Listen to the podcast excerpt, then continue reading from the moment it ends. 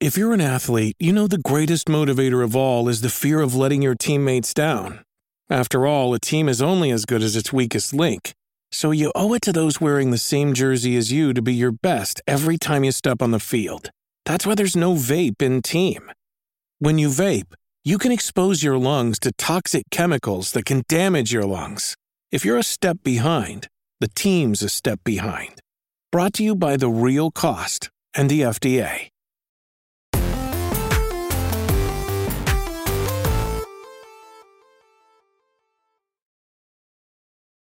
What is going on, everybody? Welcome to Kinda Funny Games Daily for Friday, June 10th, 2022. I'm one of your hosts, Snowbike Mike, and I am joined today on a lovely Friday by my guy, the Nitro Rifle, Andy Cortez. Andy, what's good, homie? Come on, Mikey. What's going on, yo? What's going on? I mean, bro, we're taking over Kinda Funny Games Daily for this lovely afternoon, and I'm pretty hyped up because you and I are going to talk all things games. We're going to talk presentations and showcases.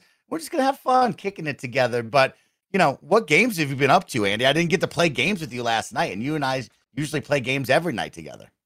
Yeah, last night was a I knew that I wanted to watch some of the Day of the Dev stuff. I knew I wanted to watch Devolver Digital's presentation, and so I figured I'd go live and watch some of the games there because I saw a lot of scuttlebutt, over on Twitter about some of the games being shown off. So I decided to watch those presentations, and then I decided to play the demo for Anger Foot, which was on Devolver's showcase. And I was like, oh, that demo's available now. I had no idea. I was going to do the Saints Row character creation thing. Ooh. I guess I'm switching over. I'm playing Anger Foot now, in addition to Metal Hellsinger. Anger Foot, going to be an absolute must-play. Had so much fun with it. Yep. It is hilarious. It is bizarre as all hell. Kevin, you're a person with an angry foot, and you're kicking doors down. That's all. You're kicking doors, and the doors are hitting people. It's basically Hotline Miami in 3D, but you're kicking doors down. At 3D. One point, there's a cutscene, Kevin, where you're feeding your girlfriend popcorn with your foot. And you're like, and then you get a cell phone call and you pick up the phone with your foot and you hold it up to you. And then they're like, hey, you fucked up. Check your fax machine. And you get a fax machine. And what happens? They sent you a photo because the bad guys have kidnapped your shoe and your shoe is like held at gunpoint. It is so freaking hilarious. It is bizarre as all hell. And it's a lot of fun. So Angerfoot, absolute must play. Check out that demo. It's on Steam right now if you want to check that out. But the absolute banger of all bangers, Metal Hellsinger, dude.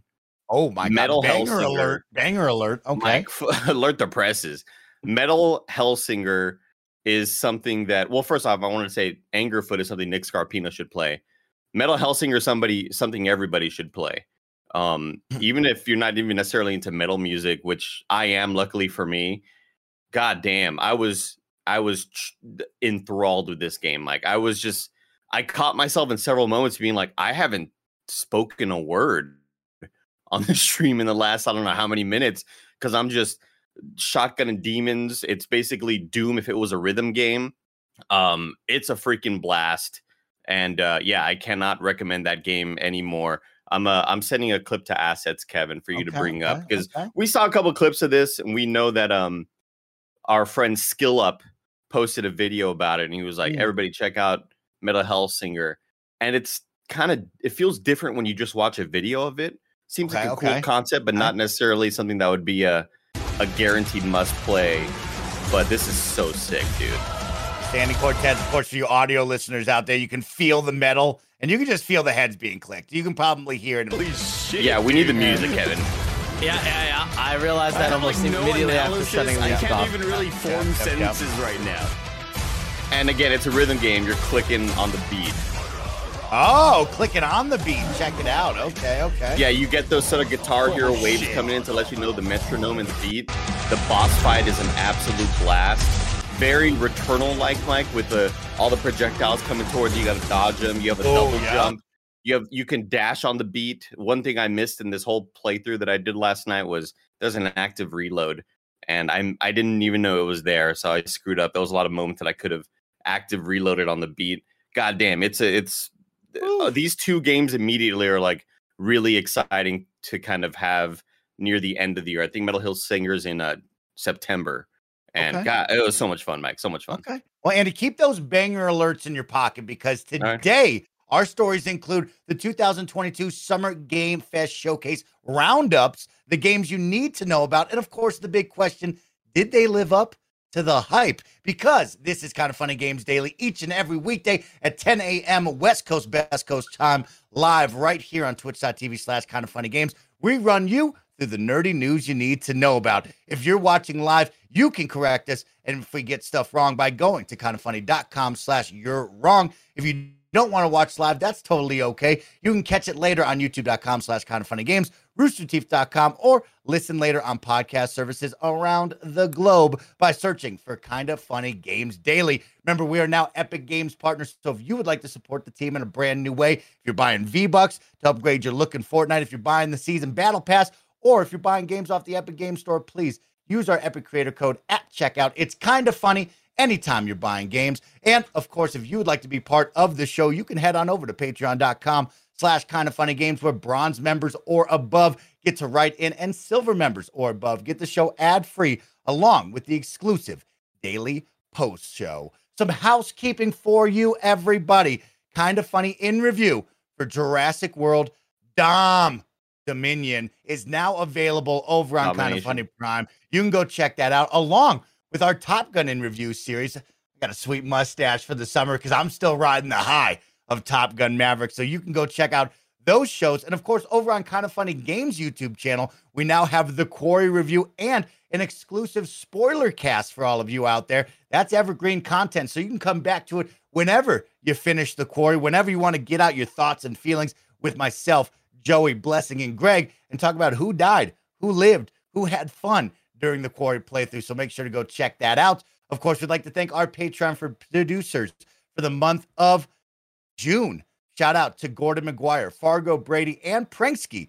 Today we are brought to you by MeUndies, but we'll talk all about that in just a little bit. For now, let's begin with what is and forever will be the Roper Report. It's time for some news. We have one massive rundown today, so let's get into it. Baker's Andy dozen. Cortez, Summer Game Fest rundown and thoughts from four showcases that took place this week.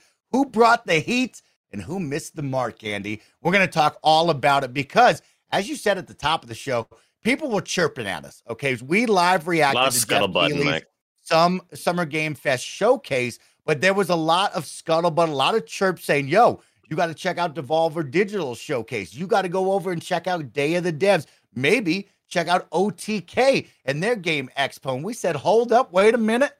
Snowbike Mike and Andy Cortez are on the case. We're going to break down all of the showcases. We're going to talk about the good, the bad, the ugly, and of course the bangers that you need to know about. So Andy, let's jump right into it with part number one. Jeff Keighley's Summer Game Fest showcase took place yesterday. 32 titles at a 2-hour watch time. Of course, we got to see things like Guile with his reveal at Street Fighter 6. We saw Aliens Dark Descent. We saw gameplay for the Callisto Protocol. We saw Call of Duty Modern Warfare. We saw a whole lot of other games. Let's kick it off with the easy. 24 hours later, Andy, how are you feeling about Jeff Keighley's Summer Game Fest showcase? I think we're all kind of on the same page. I feel like we still think it was somewhat of a disappointment. Of course, and Keighley put out that very cryptic tweet where he was like, the story isn't over yet. We're going to talk about that. Yep. Which I wanted to reply like, where's my wife? What have we done to my wife? You know, it felt very like threatening in a way. Like he was kind of threatening all of the internet. I feel like we're all kind of, you know, it was underwhelming, disappointing. I think I was a little bit more positive on it than most. But when you think of a Keighley press conference, especially in the most recent years, you're expecting a one big thing to kind of really wow you. And we didn't really have anything like that. I think you all made great points yesterday that even though Last of Us Part One remake had already leaked, that still, had it not leaked, that still really necessarily wouldn't have been the big one big thing that you go, holy shit, I can't believe he got this. I think in most recent years, when we think about the Elden Ring reveal and everything like that, that's kind of what we come to expect, especially on the year that E3 is gone. And I'll say it again, like this is the perfect year for E3 to take off. Yeah. They won by sitting on the bench, you know, because I think if they try to do something similar, or if they were on this year, we would have been equally as disappointed with them as we were with any of the other press conferences. And I think a lot of the other press conferences come down to expectations. I'm not expecting the megaton reveals there, and I get a bunch of smaller indie titles, and I love it, and it's fun as hell. But yeah, I think we're still kind of down on it, right? Like, how are you feeling about Keely's Summer Game Fest?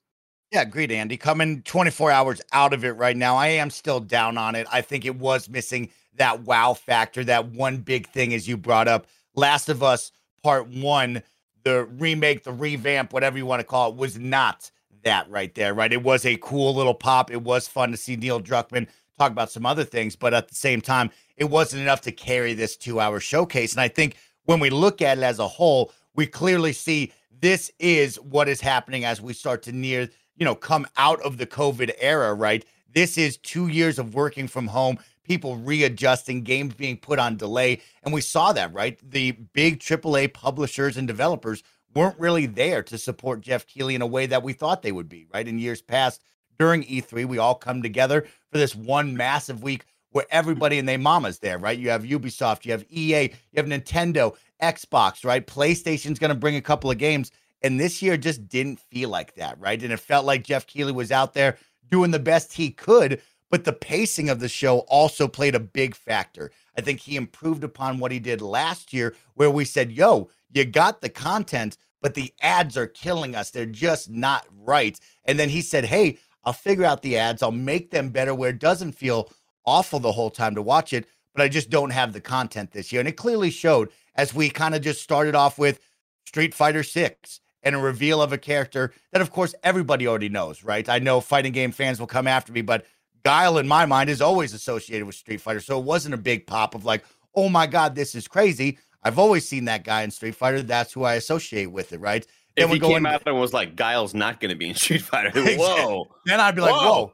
Like, that's a moment where it says, hey, we're going to reveal a cool character. You think to yourself, okay, well, like, is Scooby-Doo showing up with Shaggy? Is it going to be Scorpion? And, you know, Sub-Zero, what kind of wow factor is that? And that one didn't hit the mark to kick off the show. And I think that sets a quick bad tone in your mind of like, ooh, if this is the opening, where are we going from here? And quickly, we saw it just start to slowly descend. I think Callisto Protocol, right? We did get the extra gory trailer, which we already saw previously in the week at the PlayStation showcase. So you're thinking to yourself, okay, well, I've already seen this, but they did hit us with gameplay. So that's a big positive there, right? It looked like Dead Space, Andy. And I got to let's talk about the Callisto Protocol for a second. Come on, Dead Space, you got the health bar on the spine. Now we're just putting the health bar on the back of the neck. I mean, it's too funny. It's too good right there. What did you think of the gameplay, though? Dude, I think the gameplay of Callisto Protocol may have been the highlight of the show for me. And as somebody who generally doesn't gravitate towards scary, terrifying games, I think there's enough action in there in certain moments to kind of justify me playing it. Also, the fact that it's in third person, I think, makes it easier for me. But yeah, I think the gameplay was stunning. When we look at that kill cam, and it's obvious that they're kind of wanting to go the old school Tomb Raider route when Tomb Raider got remade. And they went all out with all the different ways that Lara can get killed or whatever. And I feel like they're going for that here as well, based on the prior trailer that we saw, in addition to this one where, you know, Josh Duhamel is getting sucked into this thing with all these razor blades. And there's a really awesome shot that it's like really kind of easy to miss when he is getting sucked into these blades. And he kind of like, there's this look on his face of absolute fear and terror and just desperation. And yeah, I think that game looks insanely impressive. Yeah, it looked very good. So, you know, it was very nice to get some gameplay. Then we kept gameplay going with Call of Duty Modern Warfare 2, which I said yesterday, I didn't think that was the wowing, bombastic blockbuster trailer / gameplay reveal that I wanted to see from Call of Duty, right? They chose more of a kind of like gloomy, wet, kind of seascape mission there, as opposed to, hey, we're out there with a a lot of bright colors, a lot of big explosions. I was looking for that from it, but I mean, still nice to see Call of Duty Modern Warfare 2. This is going to be a killer game, a really exciting one for the fall. I want to say that I think I thought the gameplay was really immersive and great looking. It looks fucking fantastic. But when I think of recent Call of Duty showcases that really wowed me, Call of Duty Black Ops Cold War, when we get that sequence on the runway, we were making all the parallels and jokes about Fast and Furious and how long the runway was. But that was sort of the big bombastic action summer blockbuster that I kind of come to expect. And this one was a little bit more low key in terms of, you know, you're sneaking around a freighter. And obviously that's not going to be the whole game. They are going to have those big set pieces. But in addition to when I think of the Black Ops Cold War trailer and that gameplay reveal, when we get the how does it feel, the 80s music rocking, and it's set to cool music and it's cars exploding over people, like that's kind of the thing that I come to expect with some of these trailers. And this one was definitely a little bit more toned down because they want to see all of the gameplay improvements with, again, being on this rocking freighter and the big, so what I'm looking for, the big metal boxes, crate, oil rig. Oh, the containers. Yeah, the containers being shifted around with the rain and the water flowing everywhere. It's clear they wanted to show off more of the technical aspects of this. But yeah, I did think it lasted a little too long. I think it looked insanely impressive. Just cut it down by maybe 15 to 20%. And I would have been a lot more happy with it. Yeah, and then we kind of got into the middle of this, right, where there was some small pops. I'm not going to call them big, wild moments, but we had some nice small pops, right? American Arcadia, which looked very cool. That was the Limbo/Inside kind of futuristic retro look where the citizens are contestants in the most watched reality show, but one guy is trying to get out of it. That looked kind of cool right there. You had Goat Simulator 3, skipping number 2, the sequel, and then, of course, giving a little play on Dead Island 2. But after that, we kind of started really kicking it down into first gear and not really hitting the mark, right? Marvel Midnight Suns, no gameplay, right? Just the CG trailer showing off the villains, showing off the heroes. And it just kind of was like, hey, we've seen this. We know what this is. Why don't we get to see some more gameplay, especially at such a big showcase like this? And then after that, you had games like Layers of Fear and Gotham Knights, where as cool as those are, they just did not have the big pomp and circumstance that we needed. And then we led into the finale, which was Neil Druckmann with 3 pieces of news that we'll talk about. Of course, the concept art for The Last of Us multiplayer project, a set photo from The Last of Us HBO show, and then the reveal that was already spoiled for us, The Last of Us Part One, release date of September 2nd, 2022. Andy, when we focus on that finale, we talk about the big moment, the one more thing. Did this do it for you? No, I think one of the main complaints that we've, or, you know, points of criticism we've had for Keighley in a lot of these presentations is getting the puzzle correct, right? Putting the right pieces in the right place to make the pacing feel better. So where in the beginning you have something that you remember, and the middle you have something big you remember, at the end you have something big that you remember. And I feel like he's kind of brought these big reveals over the past couple of shows, but the one thing you remember is like, man, we hit a lull in the middle, or it started off really strong and then it got a lot weaker as it went on. I think that this show started to drag on pretty drastically near the middle of it. And we started to feel it really badly. Like we all got kind of restless in the Twitch stream. And it's not only because of the games that were being shown off, but it's the talking to the developers. And I love showing off the developers and hearing what they got to say, but that needs to be a post-show type thing. We need to have those developers sit down on a couch with the interviewer, and that needs to be a separate thing, because I think talking to them in these showcases really slows down the pace, especially for games that aren't even massive, right? Like even if you were to treat, I don't know. Let's think of The Last of Us Part 3 gets revealed, right? And it's like, wow, I can't believe you got Last of Us Part 3. Let's talk with Druckmann and the team about it for the next 12 minutes. And that shit really starts to drag on and kind of make the show feel slower. Again, we talked about it yesterday. I think that even acknowledging and talking about the multiplayer and how it's not really what we assumed it was going to be. And it's going to be a little bit bigger in terms of scope and scale. Awesome news. Like, sure, you just showed off a photo, but I wasn't expecting to hear anything about this for a while. So the fact that they are talking like, hey, this in the middle of making this project, it really started to ramp up in production. We started kind of seeing it, that it could be a bigger thing than what we really were led on to believe. This isn't just going to be a 4v4 arena type shooter. I think it will have similar aspects of those game mechanics, but it seems like it's going to be more like a Escape from Tarkov or in The Division when you extract the loot or whatever. Sound. Yeah, it seems like it's going to be sort of a Dark Zone type version of that. So very exciting news. I'm super stoked for that. But yeah, you know, I love Troy Baker, love Ashley Johnson.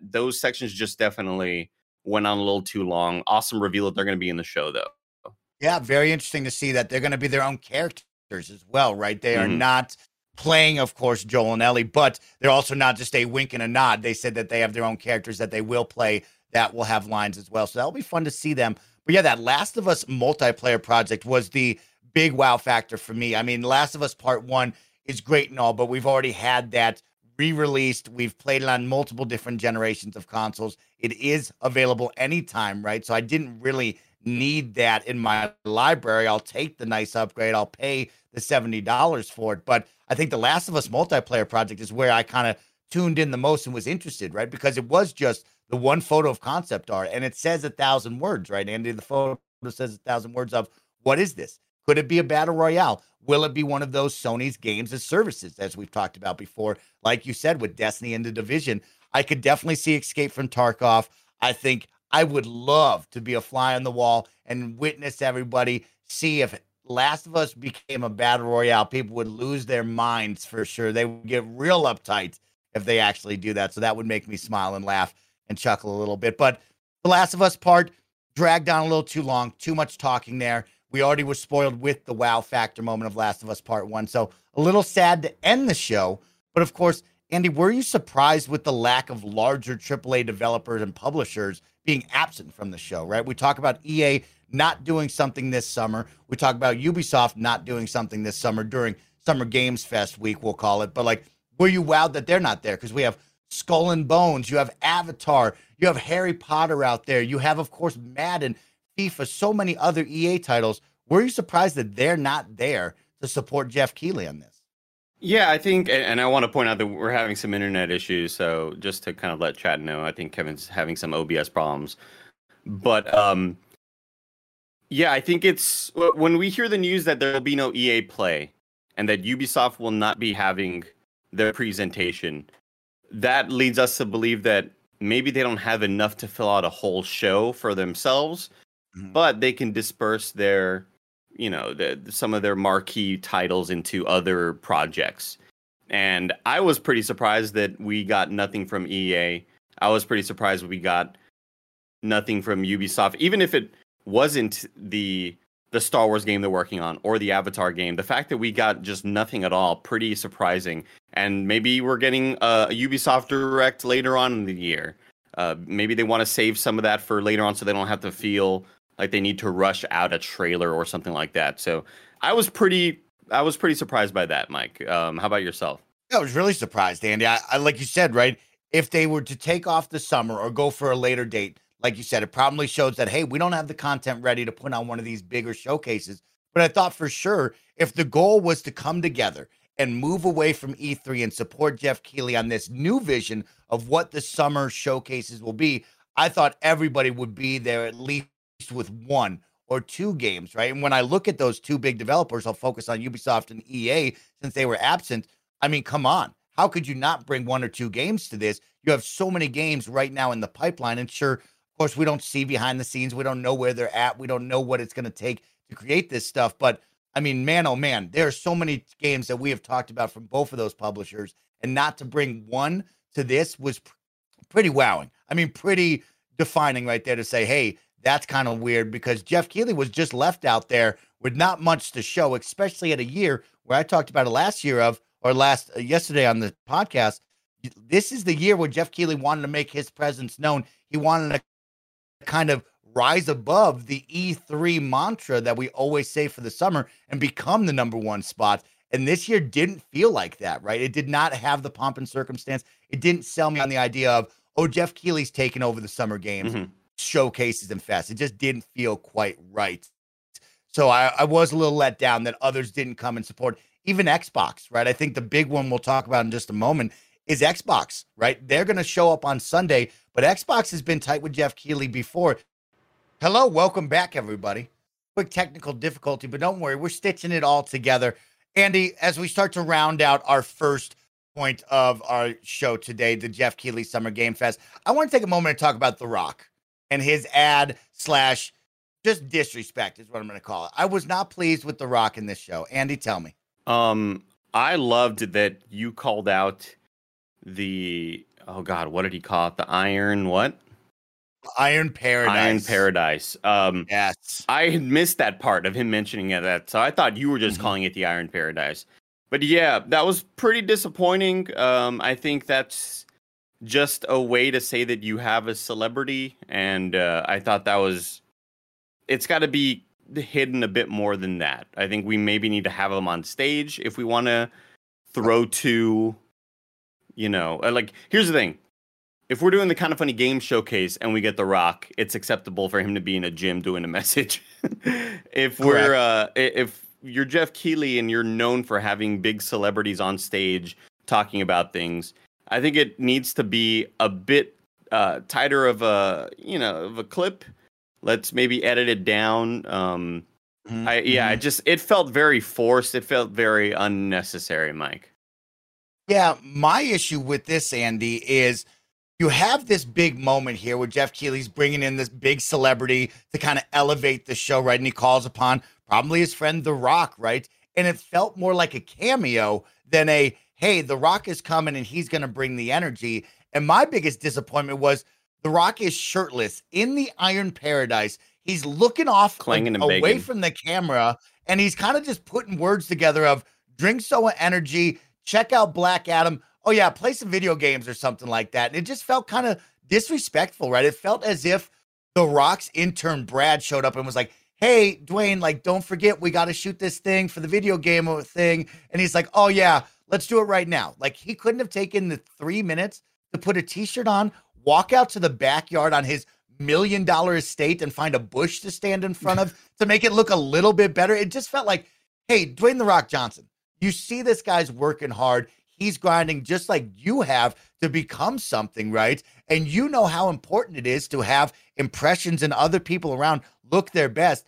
And Dwayne The Rock Johnson's just like, yeah, here's a T-shirtless video of me just rambling on when he should have been in a T-shirt. He should have been outside in the nice lawn, or he should have been inside with a suit coat on talking and really making it presentable. I think it was wowing to me to be like, man, we're going to cut to Dwayne The Rock Johnson, this megastar. That's Jeff Keighley's going to prop up part of this announcement with and kind of excite people to watch. And he's going to phone it in. It felt really fake and weird to me. And I was really disappointed out of that, coming out and seeing The Rock do that. And yeah, it's just something we got to mention. Gaming. Yeah, enjoy your gaming. I think if he's going to do it in this form and fashion, he needs to go all in with the joke and have it actually filmed by, you know, maybe Keighley sends out a small camera crew, but actually have him shirtless doing the whole spiel while he's lifting weights. Because then we know, okay, this is a bit.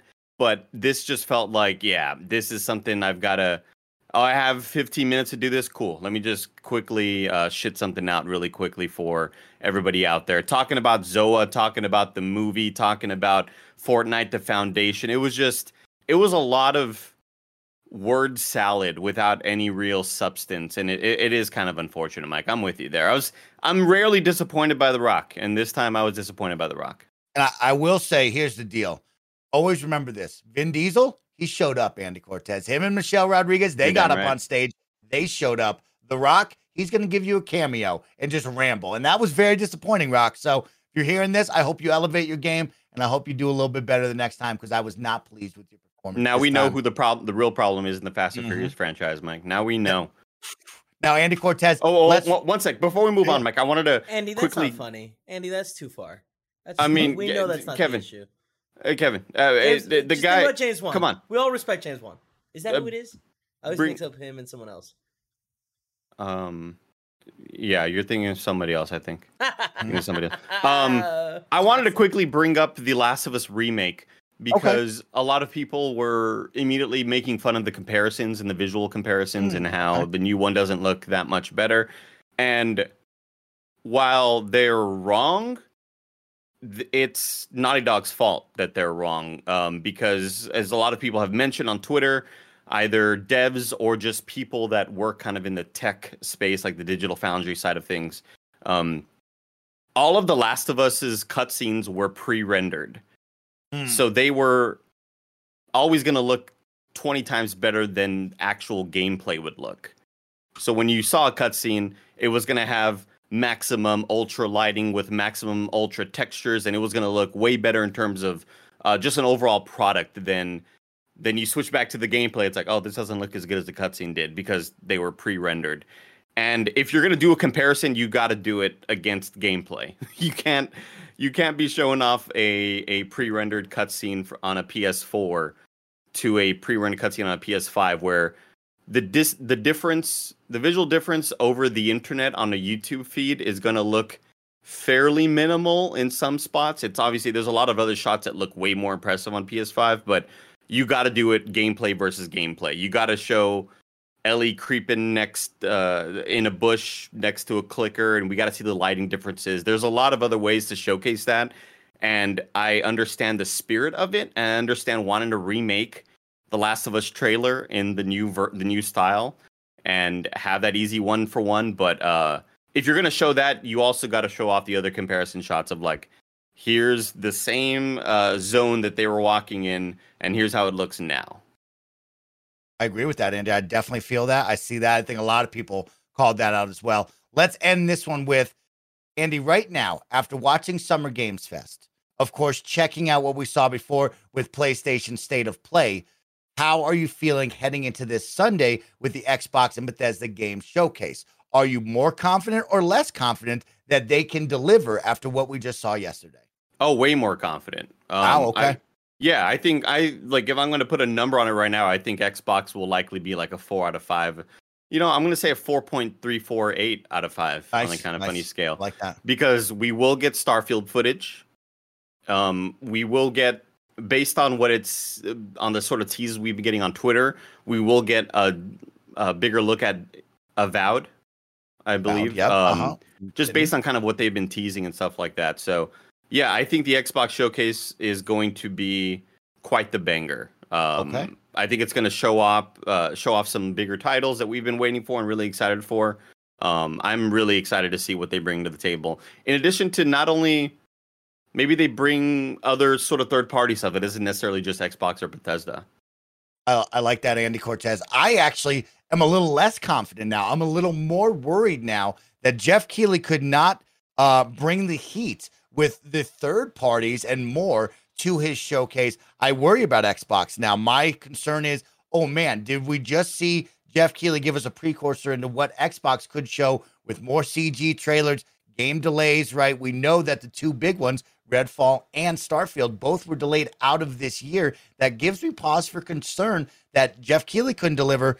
Is Xbox going to have the same fate? Of course, host of the XCast, I have a lot of high expectations. I do think they will deliver at the end of the day, but coming out of Thursday and into this morning, I was worried about Xbox. I said to myself, man, if he couldn't do it, are they really going to be able to do it? Because in past years, we've been harsh on Xbox. We've talked about CG trailers. We've talked about games that are years out in the making, and they're not reality. They're not here. And then as we look at the Xbox landscape for the second half of the year, we know it's dry. There's nothing on the map right now. We only have assumptions, predictions, and third-party partnerships that are locked in for this year. No first-party bangers, and I'm worried about that, right? So I have a little less confidence than where I was yet 24 hours ago before Jeff Keighley's events.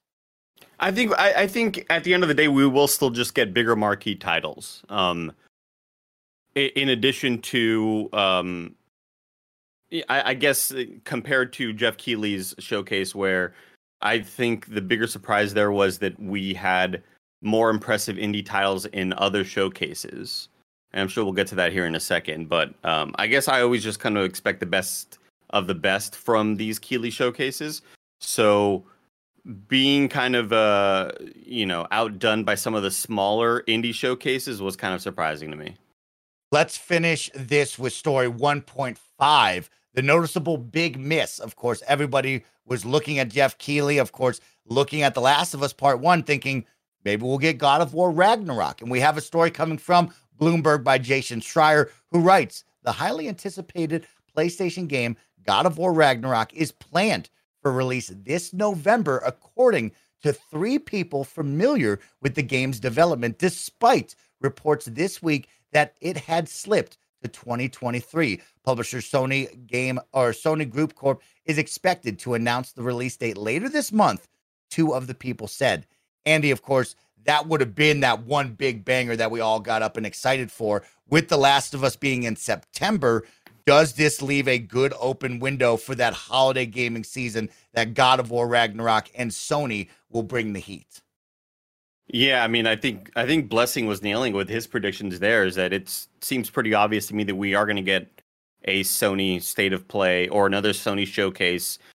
At this point, if this game is looking like it's going to be November, I'd assume we'd get this showcase in around August or September, and we'll get a maybe more of a deeper look at Last of Us gameplay comparisons, or maybe it's just an all-out God of War blowout. Here's sort of the comparison I'd make is, we had that Horizon showcase last year where they showed off or was that this year? where they showed off just snippets of gameplay and kind of things that they are improving on. And I expect that, we will get that version probably around August or September to show off. Here's all the improvements we're making to God of War. And guess what? It also looks really good on PS4 Pro and whatever it is that they also want to talk about and market to us. I agree with you, Andy. I think God of War Ragnarok is much larger than a NBA Finals reveal commercial, right? It's much larger than a blog post. I do think this is a later this month, if that's what Jason Schreier is saying, we will probably get the tweet or small blog post that says, hey, you get ready for the big PlayStation State of Play, all dedicated to God of War Ragnarok. We'll give you the release date. We're going to deep dive into it, just like we saw with Horizon Forbidden West. I think the window is perfectly open for them, right? We talked about this year and the games that have been, the lack of games that have been as well. And now I think God of War has a perfect window to come in during that holiday season without Starfield right there. You're really just competing with Call of Duty. You're a totally different game, right? I think you have a huge moment here to take advantage of that. So I do expect God of War to probably hit that November window if that's what they're aiming for. I wouldn't be surprised if they slip to 2023. Feels like a coin toss right now, but if people familiar with the game's development that Jason Schreier is saying thinks that it's going to hit this year, I'm excited to see it. I can't wait to turn on my PlayStation and play that for sure. When was the last time you turned on the PlayStation, Mike? To play Returnal co-op with you, and that has been it. But we've been having a ton of fun with Returnal co-op, and we've been having fun here with Kinda Funny Games Daily for your Friday. We have so much more to talk about, but let's take a word from our sponsors. Are people still trying to make plans with you this summer as if you aren't booked and busy already? You're just going to have to tell them to try again in the fall. You've got pool days, pride parades, bachelor parties, and beach vacations waiting for you, because when you're living your best life, the last thing you want to worry about is butt sweat. I'm Greg Miller, and my butt never sweats because I wear MeUndies. You've heard it a million times. I like MeUndies so much. With my first pair, I bought a whole bunch more and threw away the rest of my underwear. They're the best. MeUndies has the lightest, most breathable fabrics to keep you cool and comfortable wherever you go. From undies to bras, to socks, to loungewear, to swimwear, you can find something for all your plans. MeUndies also releases new prints all the time, like their limited edition Pride collection. Find your ultimate summer comfort in sizes extra small to 4XL. MeUndies has a great offer for my listeners. For any first-time purchasers, you get 15% off. For a limited time, if you sign up for their free-to-join MeUndies membership, you get 25% off your first membership item. To get 15% off your first order, 25% off your first membership item, and 100% satisfaction guaranteed, go to MeUndies.com/kindafunny. That's MeUndies.com/kindafunny. No one likes waiting on a paycheck, especially when you've got bills due. Good thing there's Chime. Now you can get your paycheck up to 2 days earlier with direct deposit. That's up to 2 more days to save, pay bills, and generally just feel good about your money situation. But Chime is about more than just getting paid early. It's also an award-winning mobile app, checking account, debit card, and optional savings account. So what are you waiting for? Hopefully not your paycheck. Get started with Chime today. Applying for a free account takes less than 2 minutes. Get started at chime.com/KFgames. That's chime.com/KFgames. Banking services and debit card provided by the Bancorp Bank or Stride Bank NA. Members FDIC. Early access to direct deposit funds depends on you. Welcome back, everyone. Andy Cortez, we have 3 more showcases to get through, but all these showcases are much smaller in scale. But one of them, I think, is the absolute banger of the summer. And we'll talk about that in just a moment. But let's focus in on good friend of the show, Tim Schafer, and the Double Fine team, along with I Am 8-Bit, because they have celebrated 10 years of bringing developers and players together with Day of the Devs 2022. Of course, they showed off 14 indie titles and with a 1 hour watch time. Andy, Day of the Devs is always a special one. Day of the Devs will always be a showcase and an event that I will always hold near and dear to my heart. I absolutely love what the message is all about. Of course, the idea and what they do down in San Francisco when we're not in COVID times. But 14 indie titles, a lot of them are really wowing and some really cool ones. Did you watch the showcase and what stuck out to you? Yeah, I ended up watching it last night on stream. There was a lot of comments in our on our YouTube comments kind of asking, like, why didn't they react to Day of the Devs? Like, it was a better showcase. And as soon as we ended with Keely's showcase, we went into the games cast, and then the guys had to go fly to LA because they're there in LA right now to go do all the Summer Games Fest stuff. So that's why we didn't react to it. But I thought Day of the Devs was fantastic. Another awesome showcase of a lot of cool indie games, a lot of great indie titles.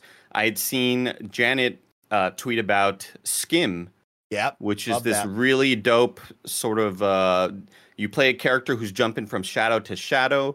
Adorable, awesome art style. That may have been the one of the standouts for me, and that's on Day of the Devs.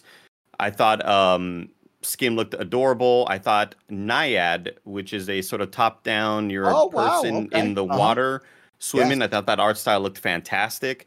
One thing you can come to expect from a lot of these indie titles is they're going to have really interesting art styles and really neat mechanics. And another sort of game that I remember is Choo Choo Charlie. Oh, I knew you were going to love that. The 1v1 against the terrifying train. Are you going to do that, Andy? Are you going to 1v1 this Choo Choo Charlie? I don't plan on it. Okay. Choo Choo Charlie is a Thomas the Tank Engine sort of horror game where you are fighting against a monstrous train.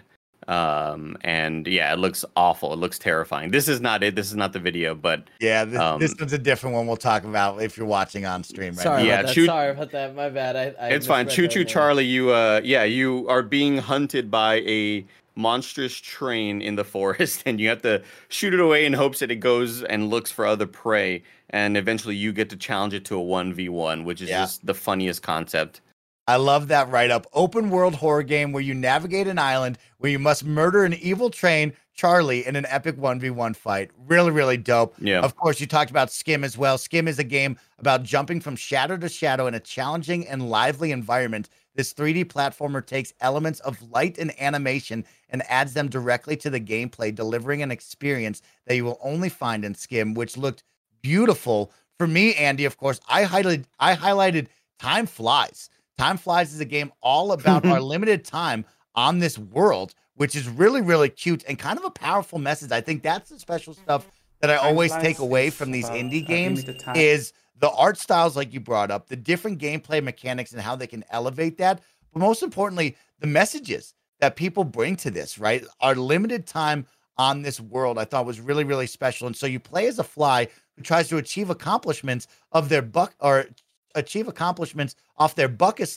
list within the world. It's a hand-drawn black and white game that will be coming to PlayStation, Nintendo Switch, and PC sometime later this year. And I thought it was really cute, and I liked the message behind that. My other one, you brought up some really good ones. My other one that I really enjoyed from Day of the Devs, of course, was Escape Academy. I think puzzle rooms and escape rooms are so much fun, and I love doing them with friends and family, and I love the idea of being able to do it virtually, right? You and I getting together on a nice Friday evening, jumping into a couple puzzles, solving them, and having a good time.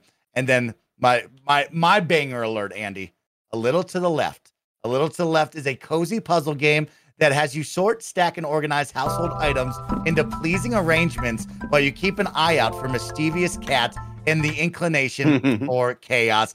This gave me a very playful and fun kind of unpacking vibes here. And this is just one of those games where it's like, man, every time Day of the Dev shows up, they always show me some indie games that I didn't think I needed, but then I need right away in my life. Yeah, I think Karen Kennedy said it perfectly in my Twitch chat last night, where we were watching Time Flies, and he said, I swear these devs come up with the titles first and then make the game based on the title. Yeah, they're always just endlessly creative, and it just shows that even if you are a single father of one or you're a team of three people, there is lots of creativity out there, and there's people kind of doing the absolute most that they can with the smallest amounts of development time or development power, you know? Yeah, and this is one that I will say again during our other showcase roundups, but if you are interested in any of these games, even if you just like the look of it, make sure to wish list it on Steam. It really helps out those devs, gives some nice publicity and energy over on that platform and ecosystem for them to just know that people want it, or also for Steam to help them out when it is time to release that game. So make sure to wish list the games that you want. Go check them out. Let's keep it moving to a fun one, Andy. Of course, we knew this was going to be a good time. We knew it was going to be wacky and zany. Story number three, or part number three, Devolver Digital Direct 2022 Marketing Countdown to Marketing. 25 minutes. Continuing the zany satire and self-awareness showcase. 5 titles from Devolver, all banging, all wowing right there. Of course, Cult of the Lamb finally got a release date of August 11th. That game just looks badass. That's an Andy game. Angry Foot, you brought up earlier. Angry Foot, if Kevin will bring up the trailer right now, is absolutely unbelievable. It is Hotline Miami, but first-person 3D art style. And Angry Foot is a lightning-fast FPS Angerfoot is the only thing that harder than your ass-kicking feet is your ass-kicking beats. First-person Hotline Miami vibes. This was the one, Andy, where I saw that and I said, holy smokes, I can't wait to play this. It's as wild and as fun as it looks. It is just, I don't know, when I think of Devolver games, they can usually be very unhinged. And this is as unhinged as a Devolver title can be. There's no real rhyme or reason to anything happening or what the characters are or what their motivations are, but you're just a dude who's in search of getting his shoe back because his shoe's been taken hostage. And whenever you get killed by one of these dudes, this is what they do. For audio listeners, the bad guys are all wearing tracksuits. Some of them are lizards. They all look like sort of weird gangsters. And they dance in front of the camera on your dead body. And it's very disrespectful. But it's awesome as hell, super fun, super chaotic, and it feels just really fun to play. It is one of those, as soon as the level starts, the timer's on the top left, so can you challenge yourself to try to get a better time and clear the room? You're throwing weapons to daze people if you happen to be out of ammo. Otherwise, you're just kicking down doors, you're kicking barrels to explode larger groups of enemies. It's an absolute blast. Badass looking. And the final two that are both bangers as well, The Plucky Squire. Holy Storybook cow. Characters discover a three-dimensional world outside the pages of their book and must jump between 2D and 3D realms to save their friends in this charming action adventure. I wrote, oh snap, some hardcore Zelda vibes turned into a Pixar movie as the guy jumps off the page and comes to life. Andy, this is one of those that captures your attention and you go, wow, oh wow, this is going to be a very good game right here. Yeah, this is definitely, I think, the one that caught everybody off guard because we see the initial glimpses of it, and it's a 3D storybook in a 3D world, but obviously you're watching your character run around in 2D, and it's adorable. The art style is fantastic.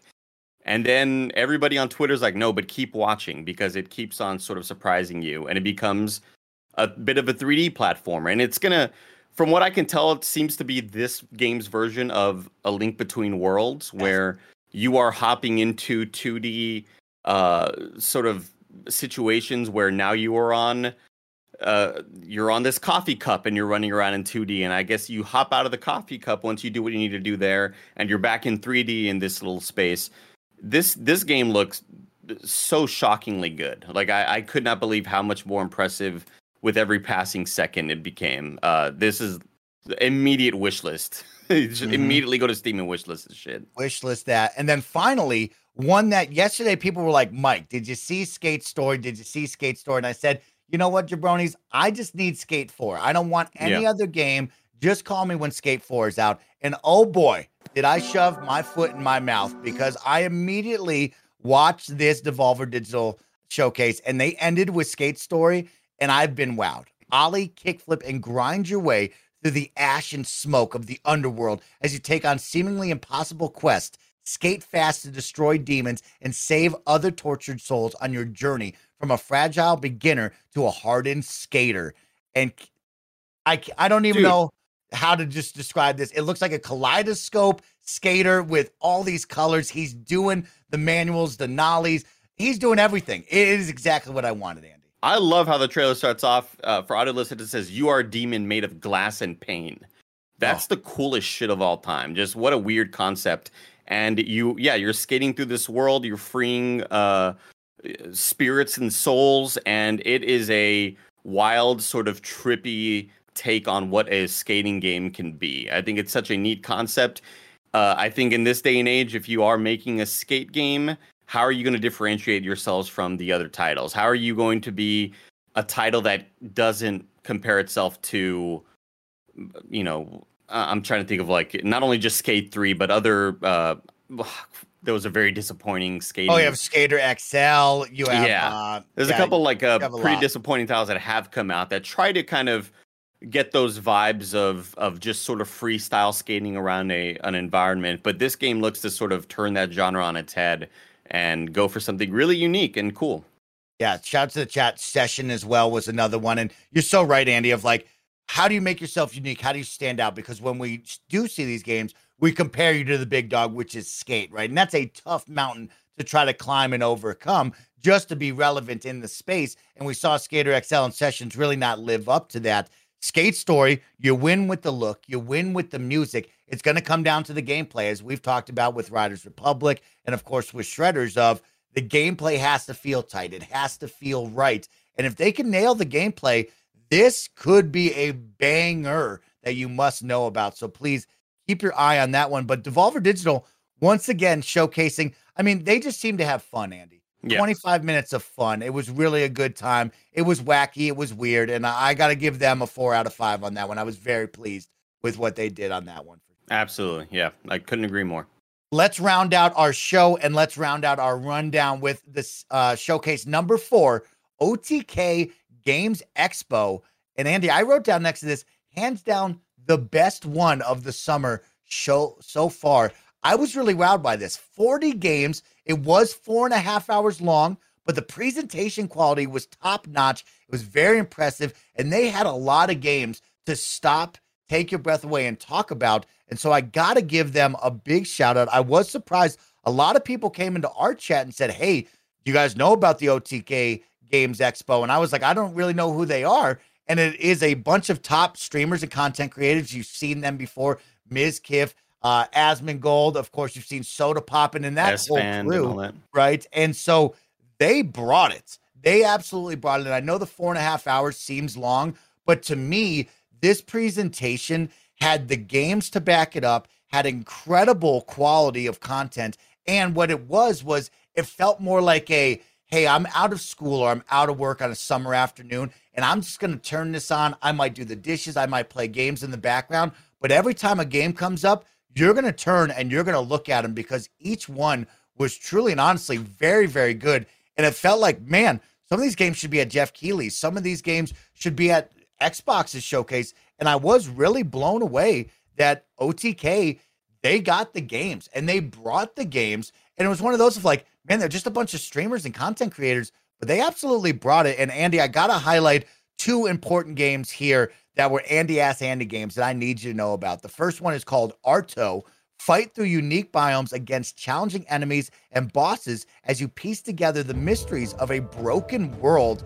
Andy, when we think of these kind of top-down hack and slash punishing games, I think of you, and this game screams you, big dog.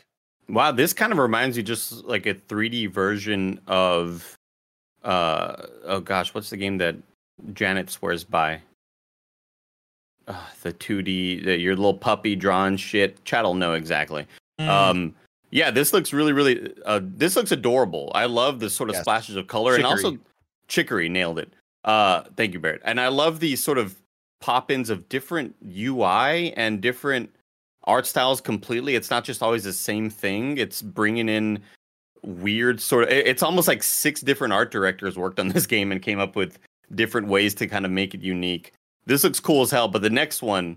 Yeah, the next one, so I know you're going to like this one. And these were the 2 games that I wrote down specifically for Andy. The next one is called Crowsworn. Explore a dark world inhabited by man and monsters in this action-packed platformer. Lay waste to monsters that stand in your way with a wide array of stylish combat maneuvers as you attempt to unravel the truth behind the curse. Now, Andy, this game is something that you got to put on your list right away. I know a lot of people, if they identify with games that you like, they're going to love and be wowed by this. The art style of this cinematic is like giving me major Castlevania Netflix vibes, but then once you get into the gameplay, super wowed by all of this. It is Hollow Knight. This is this studio was basically like, hey, well, it's clear that, you know, Silk Song's never going to come out, so what if we just make Hollow Knight?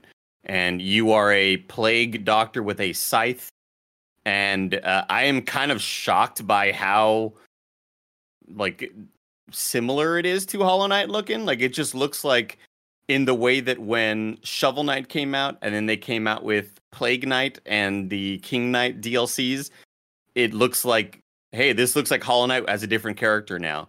This just looks like, or this looks like Shovel Knight with a different character. This looks like just a Hollow Knight game made by the same devs, but you are a plague doctor fighting challenging bosses and going through a challenging Metroidvania-type world. Looks awesome as all hell. A scythe is always cool, and you have a gun. It looks fast, it looks sleek, it looks very stylish. Yeah, this is super rad. So please keep your eyes on that one. That's called Crowsworn. And it's just one of those. I was really impressed by what this group was able to put on. And we'll talk about that in just a moment. But I do want to highlight that they showed action, RPG, they showed party games. They had all these different categories, and they showed a bunch of awesome games. And, you know, I'm the big party game guy. I love all of us coming together and playing some games.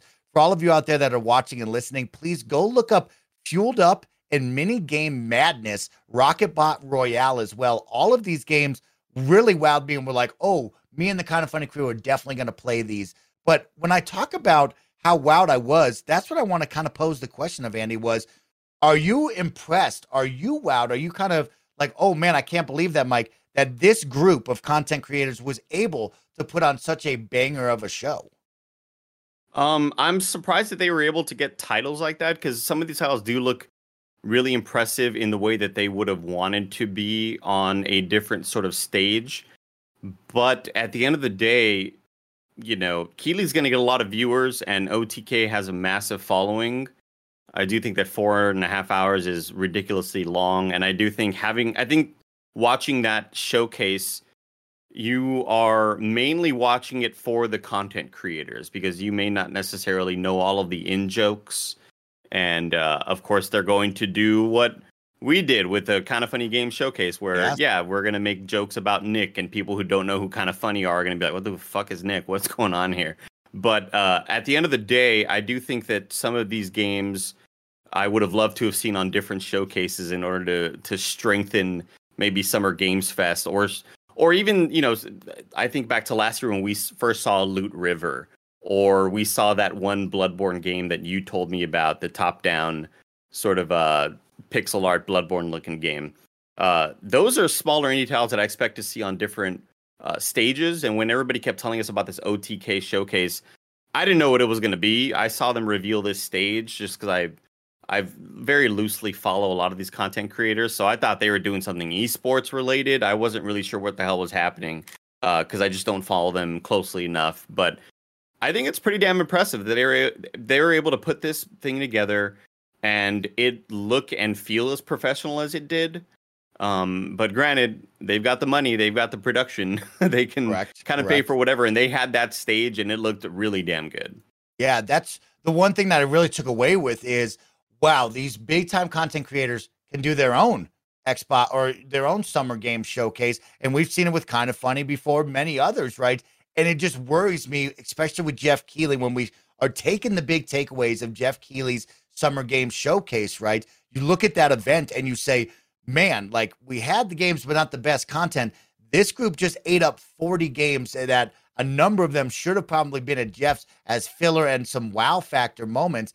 And it is impressing me to enough to go, man, we could have some competition next summer, right? What if they do this again? What if somebody else wants to jump in and try their hand at it? They start to pick apart the games, and it's going to be kind of a do or die situation with who can get these games, who can get the extra ones to really bolster their showcase. And I think we saw with Jeff's, he didn't have the games. Some of these could have been used over there to at least help out a little bit more.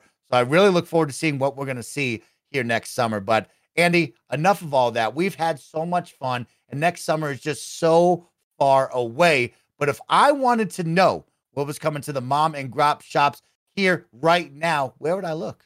The official lists of upcoming software across each and every platform as listed by the Kinda Funny Games Daily Show hosts each and every weekday. Yeah.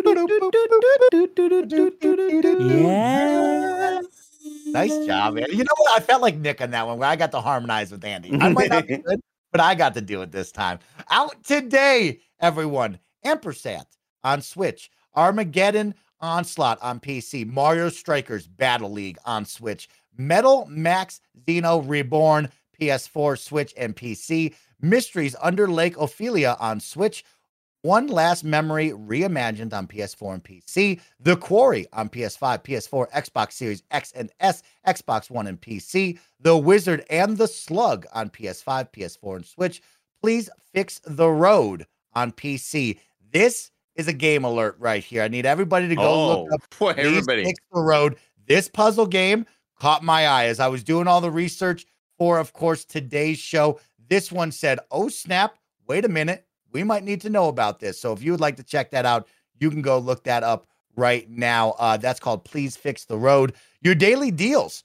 I got them from Wario64, and he's got a couple of them. And I pulled this one specifically for Andy Cortez. You can pre-order the Bloodborne vinyl soundtrack now at Best Buy. Andy, I know you love those Soulsborne games. So maybe you get a little record spinning and have some fun. Oh, Best Buy is also running a 3-day sale. Capcom $20 summer bundle from Humble Bundle Games right now has 11 titles that you can go jump into. And that is our show, Andy Cortez. Of course, you all can keep us honest.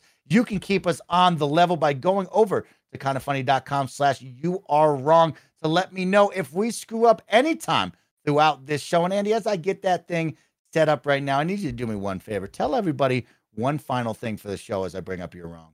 I'm excited to stream after this and play some Mario Strikers Battle League with you, Nick, and Barrett.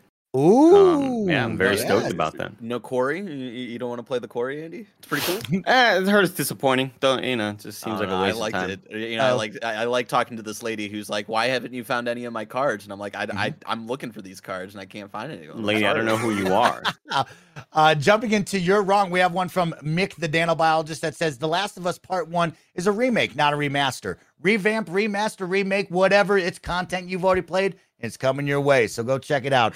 Frankfurter, Greg, you said Last of Us remasters remake. No, these are all old right there. So I guess Greg was wrong. Andy Cortez. Yeah, this was yesterday. You know what? Guess what?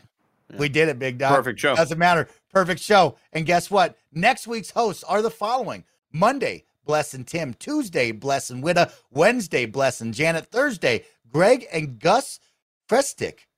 Mispronouncing your name if I am. Russ Frestick?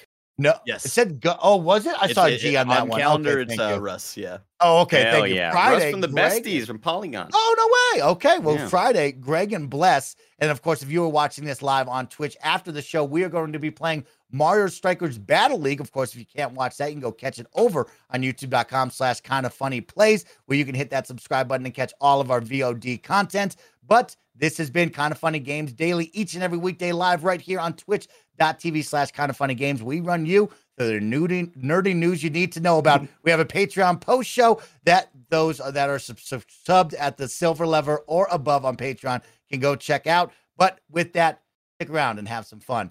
Play some games this weekend and enjoy the Xbox and Bethesda Game Showcase. That's Andy Cortez. I'm Snowbike Mike. Barrett and Kevin on the ones and twos. Goodbye, everybody.